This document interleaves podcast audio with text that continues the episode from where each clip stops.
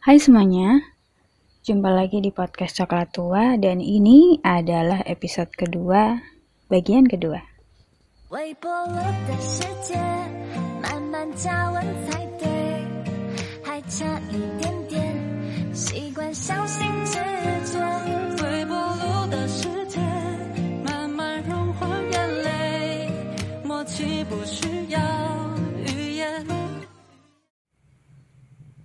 Gimana? Suka nggak sama lagu yang satu ini? Iya.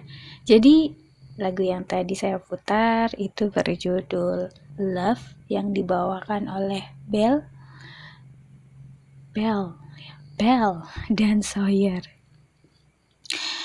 Uh, Bell ini juga dia jadi salah satu pemain ya di We Best Love season pertama dia dia berperan sebagai dia yang namanya Yusin ya masih ingat nggak dia yang namanya Yusin jadi teman uh, kelasnya eh teman satu kampusnya Sui nah kita akan lanjutkan ya review uh, We Best Love season kedua Fighting Mr. Second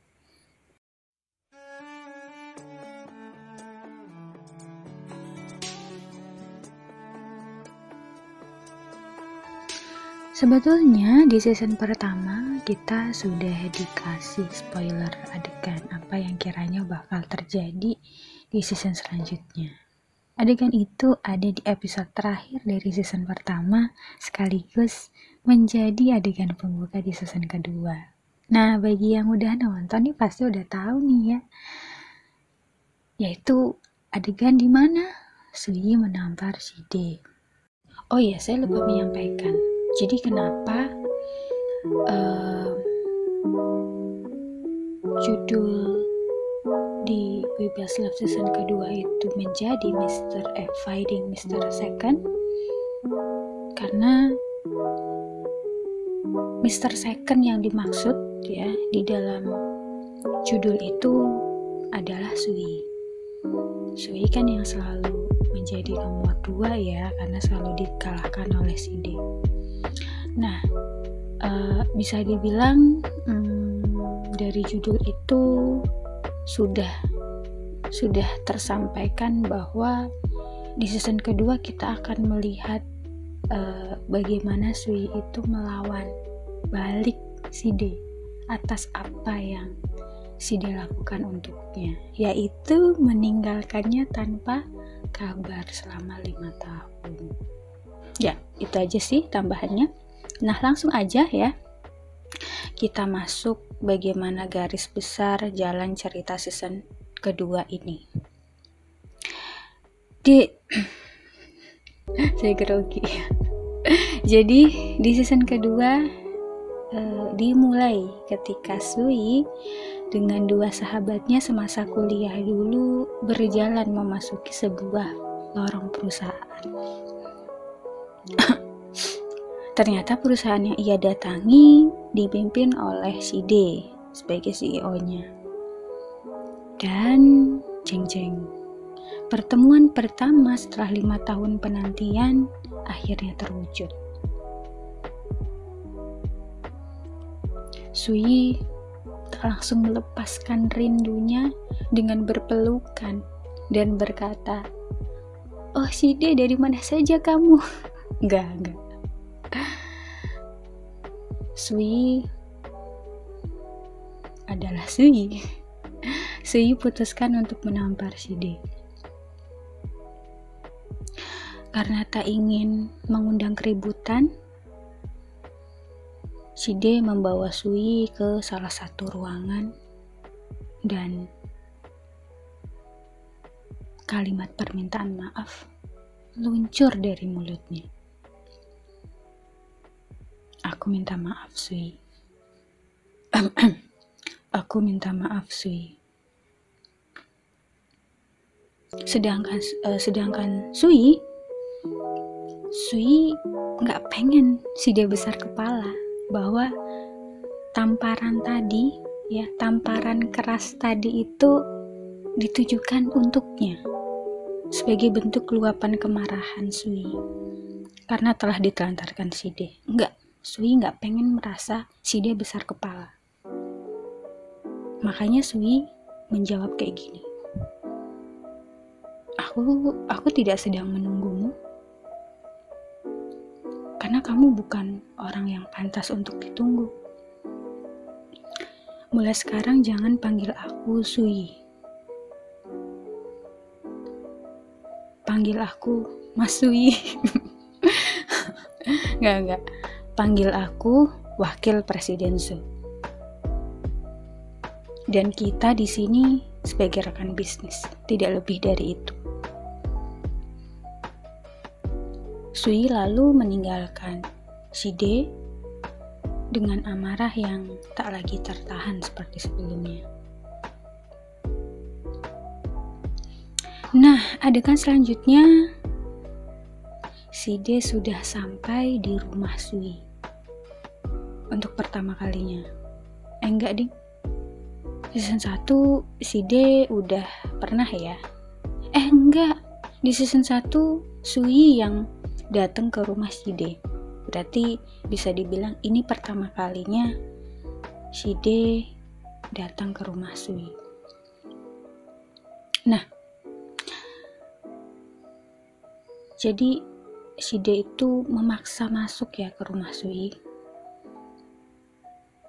Namun Sui nggak mau melihat keberadaan Shide ada di rumahnya. Akhirnya Sui mendorong Shide keluar, ya, memaksa untuk keluar gitu didorong. Namun sayang, Sui kalah kuat dari Shide. Ya akhirnya Sui menyerah. Shide masuk yang sebenarnya tanpa Sui berikan izin. Dan si D memutuskan untuk berkeliling di rumah itu.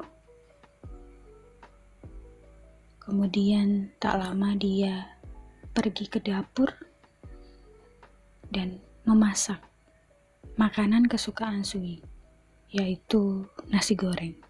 Iya, nasi goreng itu adalah makanan kesukaan Sui yang dulu pernah dibuat Shide untuknya.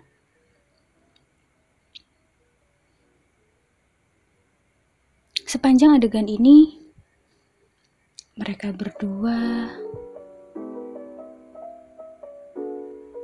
bertengkar ya. Bertengkar hebat. Saking hebatnya, Sui mendaratkan boga mentah ke wajah tampan Shide. Shide saat itu gak bisa berbuat apa-apa. Si dia nggak bisa melawan. Si dia nggak bisa menahan. Si dia juga nggak bisa nangis. Apa ya? Baginya ia berhak menerima semua perlakuan ini sampai Sui merasa puas. Dan sebelum si dia pergi, ia berujar di hadapan Sui aku akan mengejarmu lagi. Singkat cerita, Shide berada di sebuah bar yang saat itu ditemani uh, oleh pamannya. Masih ingat nggak yang namanya Pesoi yang di season 1 itu sebagai dokter kampus ya di kampusnya Shide. Tapi di season kedua dia udah ganti profesi. Ya udah nggak jadi dokter lagi, tapi membuka usaha ya membuka usaha kafe nah ceritanya si lagi curhat ya sama pamannya aduh mas eh aduh om kok mas sih aduh om. Sui muncul lagi. Aku harus gimana? Aku mesti gimana? Aku gak ada kabar selama lima tahun dan kini Sui muncul di hadapanku. Aku harus gimana om? Omnya cuman bilang ya kalau kalau kamu cinta sama dia ya udah perjuangkan gitu kata dan perpin dan perbincangan antara om dan keponakan itu diakhiri dengan Shide meminum segelas vodka. Dan gak butuh berapa lama ia pun mabuk. Pikirannya menuju ke rumah Sui. Dan benar saja, ia datang ke rumah Sui sambil menenteng camilan di tangan kanannya. Si dia tahu bahwa Sui itu tipe orang yang suka sekali melewatkan jam makan. Karenanya ia berinisiatif membawa makanan dia dengan harapan Sui mau memakan makanan darinya. Sesampainya di rumah, Sui kaget, luar biasa kaget mendapati Shide duduk melantai di rumahnya dari bau alkohol ya yang menyengat. Sui tahu bahwa Shide pasti mabok nih. Ditambah suara Shide yang parau, membuat Sui yakin bahwa Shide memang benar-benar mabok saat itu. Kok mabok sih? Mabuk? membuat Sui merasa yakin bahwa Shide benar-benar mabuk saat itu. Shide melihat kedatangan Sui. Dia menyapa Sui dengan suara paraunya. Hey, gitu. Hey.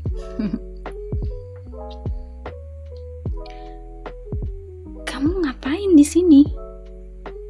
Jawab Sui kesal. Aku, aku menunggumu Sui. Ayo masuk ke dalam. Enggak sih, deh. Kamu sebaiknya pulang. Lagi pula aku mau ke kantor. Hah? Ke kantor? Malam-malam begini? Melihat penolakan Sui, memaksa Shide yang tengah berada di bawah pengaruh alkohol itu menarik tangan Sui untuk masuk ke dalam, hingga Sui terseok-seok mengikutinya. Di pintu rumah, di pintu rumah Sui, Shide tiba-tiba menangis histeris.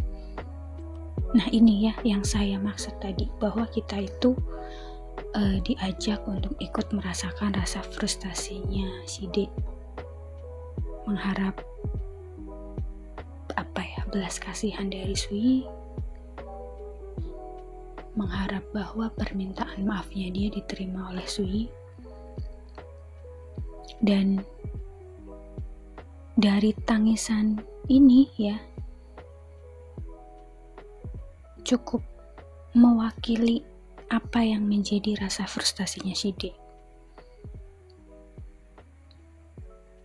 Cara menangis yang ia tampilkan kalau di dunia nyata itu apa ya cara menangis seperti ini tuh membutuhkan emosi dan tenaga yang luar biasa cara menangis ketika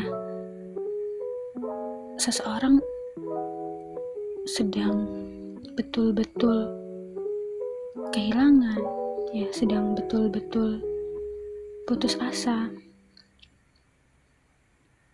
Adegan menangis ini yang sedang diperlihatkan oleh Shide ya sebagai rasa frustasinya dia sebagai rasa bersalahnya dia ke Sui saya salut sih sama aktingnya Lin Si Hong ya Lin Si Hong itu nama pemeran dari Gao Shide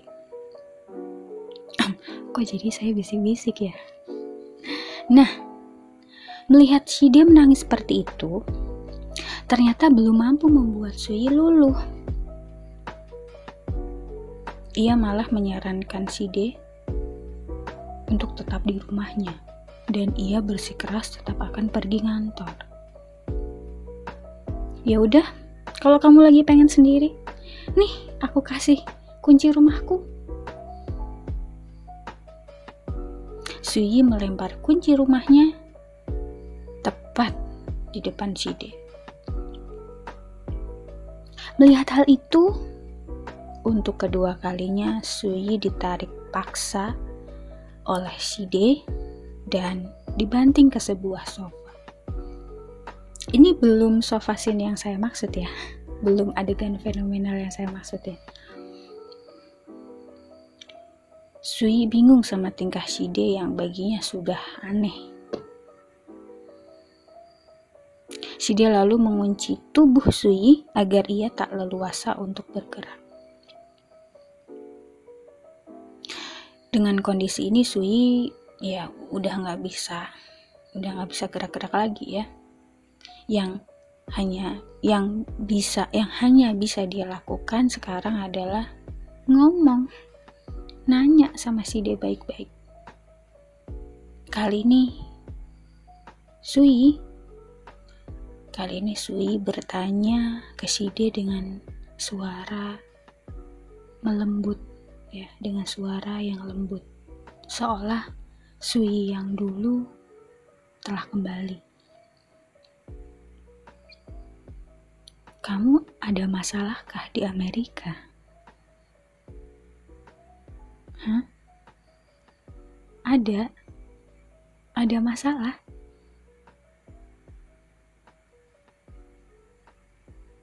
Enggak? Enggak ada. Si D menjawab. Lalu, si D tertawa tiba-tiba dan berucap, Kamu sedang mempermainkan aku kan? Iya kan? Kamu sedang permainkan aku kan? Sui marah hebat mendengarnya. Lalu ia segera bangkit dari sofa. Pada akhirnya mereka kini duduk berhadap-hadapan. Shide berkata, "Kamu adalah orang yang beruntung itu.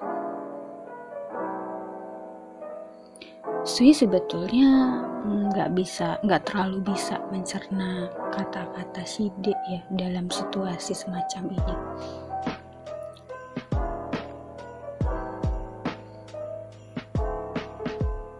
Untuk kesekian kalinya, Sui menolak, menolak untuk untuk ngobrol ya, untuk saling berbicara dari hati ke hati. Karena memang kondisi si dia tuh antara sadar dan gak sadar gitu. Pada akhirnya uh, Sui memilih menghindar.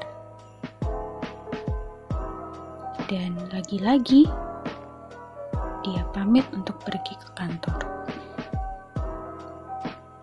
Si dia gemas. Gemas dengan ketidakpedulian Sui si dia lalu melempar tas yang sedari tadi Sui pegang. Dan mulailah Shide menggoda Sui.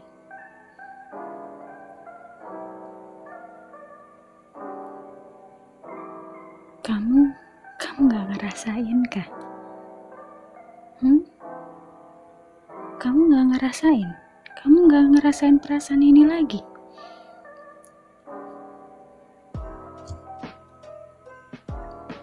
Shide membisikkan kata-kata itu tepat di telinga Sui.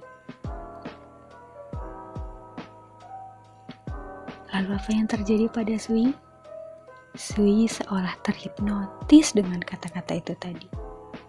Dan dia dibuat tak berdaya ketika Shide mulai merengkuhnya.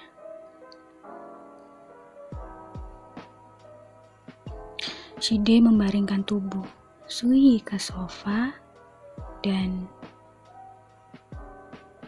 memaksa untuk mencumbunya. Sui menolak, menolak sekuat tenaga. Ia risih, ia risih disentuh olehnya. Ia berusaha melawan dan berusaha tetap dalam kesadaran.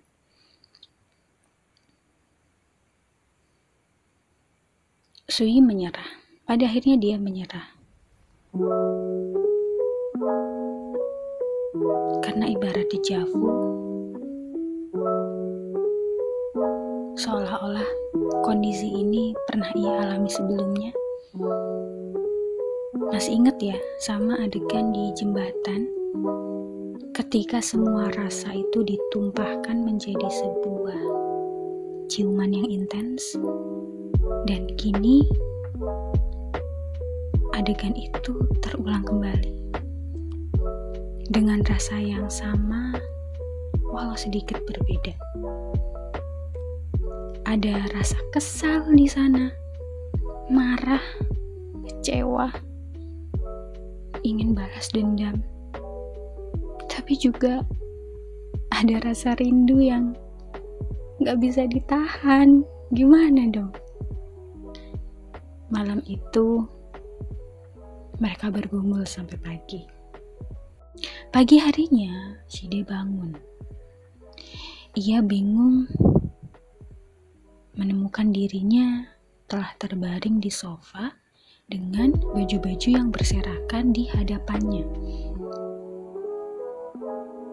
Di tengah proses Shide mencerna dan mengingat-ingat kembali apa yang semalam ia lakukan, Sui datang dan bilang gini, kamu sana mandi, udah aku siapin di kamar mandi.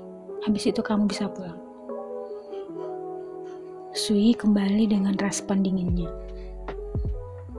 Shide dengan wajah polos bilang gini, kita semalam melakukan itu. Kamu sama sekali nggak ingat kah? Jawab Sui kesal. Nah, di tengah situasi yang yang apa ya, yang tidak bisa digambarkan semacam itu, ya, tiba-tiba dari kejauhan ayah Sui datang.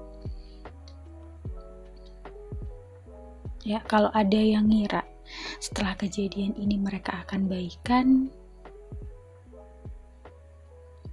ternyata masih keliru ya mereka masih belum baikan.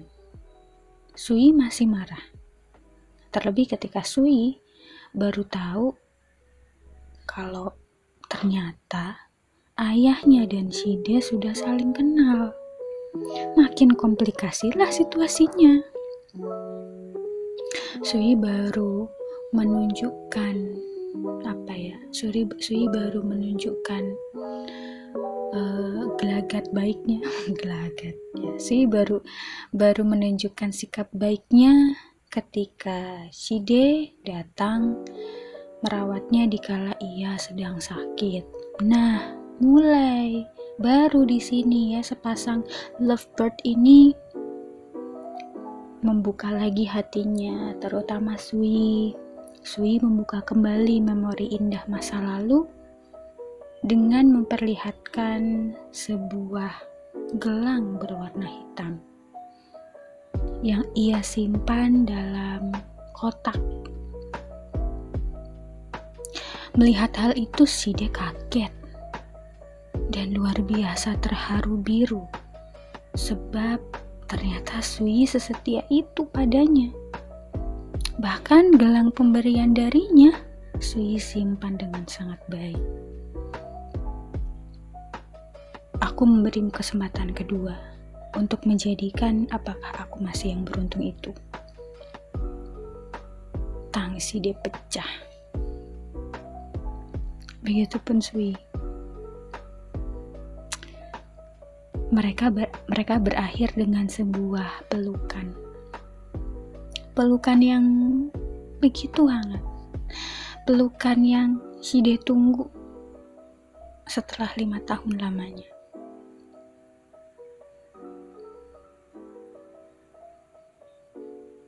Setelah itu, keadaan menjadi berangsur membaik.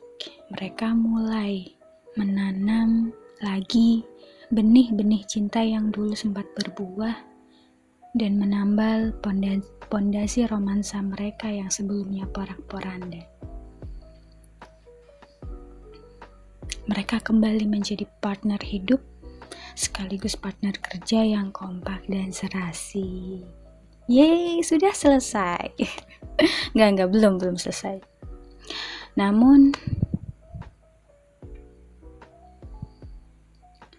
ibarat apa ya? Ibarat masakan tanpa rasa pedas. Ya. Sama halnya dengan ibarat hubungan tanpa tanpa adanya ujian nggak ada tantangan hidup nah mereka pun sama ya di tengah keadaan mereka yang sudah membaik justru ujian datang yakni uh, sebuah kekacauan di perusahaan yang mereka pimpin terjadi masalah yakni website perusahaan dihack, data banyak yang bocor, dan karyawan terancam di PHK. Namun, di saat itulah kekuatan cinta mereka diuji. Mereka harus menyelesaikan secara bersama-sama.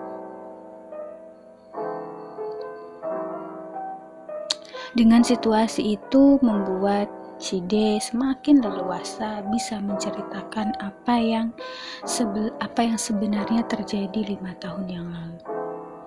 Ia berusaha menundukkan, ia berusaha mendudukkan, ia berusaha mendudukkan kesalahpahaman walaupun keduanya sudah saling berdamai. Shide bercerita bahwa ayahnya Suhilah yang menjadi alasan mengapa Shide tak pernah ada kabar ayahnya Sui meminta Side untuk jangan menghubungi putranya dan jangan melanjutkan hubungan ini. Tapi itu lima tahun yang lalu. Tidak dengan sekarang. Sekarang, kau Side adalah Side yang telah berubah. Apa yang ia sukai, apa yang ia cintai, harus ia perjuangkan. Karena perjuangannya sudah karena perjuangannya sudah sudah sampai sejauh ini. Belibet. Shide nggak akan menyerah pada keadaan termasuk kepada ayahnya Sui. Dan memang benar ya pada awalnya ayahnya Sui memang nggak setuju tapi apa boleh buat ya semuanya demi agar anak satu-satunya tetap bahagia. Selesai. Season kedua ditutup dengan Shide mengajak Sui berjalan-jalan untuk bernostalgia kembali ke kampusnya yang dulu tempat ia dan Sui menyemai bibit-bibit cintanya itu dia uh, review panjang dari Wibas Love Series ini. Kalau saya kasih rating 1 sampai 5 saya nggak akan ragu-ragu untuk kasih bintang 5 menurut saya ini adalah series BL yang uh, berbeda dari series BL yang pernah saya tonton yang mana kebanyakan didominasi dari Thailand. Ya bukan berarti dari Thailand uh, kurang ya. Tapi kalau ada yang lebih bagus saya harus fair dong ya. Ya ini uh, kembali lagi menurut preferensi saya ya menurut selera saya. Menurut selera saya ini lebih bagus daripada series BL yang sebelum-sebelumnya saya tonton. Nah uh, yang saya lihat ya uh, series ini berbeda dari series sebelumnya itu dari emosi yang berusaha ingin ditampilkan oleh pemerannya. Emosinya itu uh, dibawakan secara alamiah. Rasa frustasinya, ya rasa bersalahnya, rasa putus asanya, begitu alamiah ya sehingga penonton pun saya apalagi saya tipe orang yang mudah terhanyut ya jadi ikut terhanyut juga. Akhirnya tenggelam ya. Yang awalnya hanyut lama-lama tenggelam. Ya pada akhirnya uh, yang biasanya saya nonton sehabis nonton drama ya nggak cuma drama BL doang sih ya. drama apa pun itu ya. Kalau uh, drama yang uh, mungkin episodenya banyak ya ya udah. Kalau udah ending ya udah selesai selesai gitu aja nyari drama lain gitu dan saya nggak ada ketertarikan untuk melihat gimana chemistry mereka ketika di luar drama gitu. Apakah mereka punya hubungan spesial gitu? Karena saking saking dekatnya pas mereka syuting. Enggak tapi setelah saya lihat drama ini tadi ya uh, saya sampai apa bahkan bela-belain buat kursus bahasa Mandarin. Terus kemudian yang kedua saya sampai saya di di beranda YouTube tuh sampai nyari ya uh, Sam dan Yu gitu. Nah Sam itu nama ini ya nama internasionalnya Zihong ya nama internasional nama internasionalnya Lin Zihong pemeran Goshide dan Yu adalah nama pemeran dari Sui. Nah itu ya terus yang ketiga ini yang paling kocak sih. Yang paling kocaknya tuh saya sampai ya masuk ke dalam grup WA ya. Yang isinya adalah fans dari Sam dan Yu ini ya. Dengan tujuan saya nggak pengen ketinggalan berita mereka berdua. Sah, sebegitunya ya sebegitunya. Hanya dari berawal dari drama ini. Pada akhirnya uh, saya merasakan ya itu yang membuat drama ini yang membuat berbeda dari drama yang pernah saya tonton sebelum-sebelumnya. Nah mungkin itu dulu ya curcol yang gak jelas dari saya. Semoga uh, ada yang bisa kalian pahami dari review ini. Uh, jika kalian suka sama review ini, kalian tertarik sama review ini, uh, tunggu dan ikuti terus ya podcast coklat tua. Sampai jumpa di episode selanjutnya. Saya tutup dengan sebuah lagu yang istimewa. Uh, lagu ini uh, difavoritkan ya. Lagu ini tuh jadi salah satu favorit uh, Lin Si Hong ya pemeran Gao Shide dia pernah bilang di wawancaranya di salah satu stasiun radio.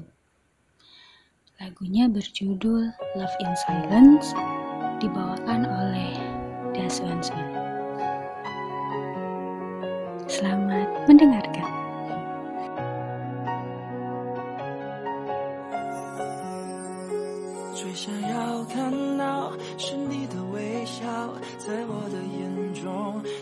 最好。肉麻的调调，你不会知道我爱的静悄悄。我该怎么往下聊？全都怪我太胆小，只会看着你傻笑，怎么办才好？可我真的没想到，你把我拥入怀抱。世界突然变得好安静，只剩心跳的声音，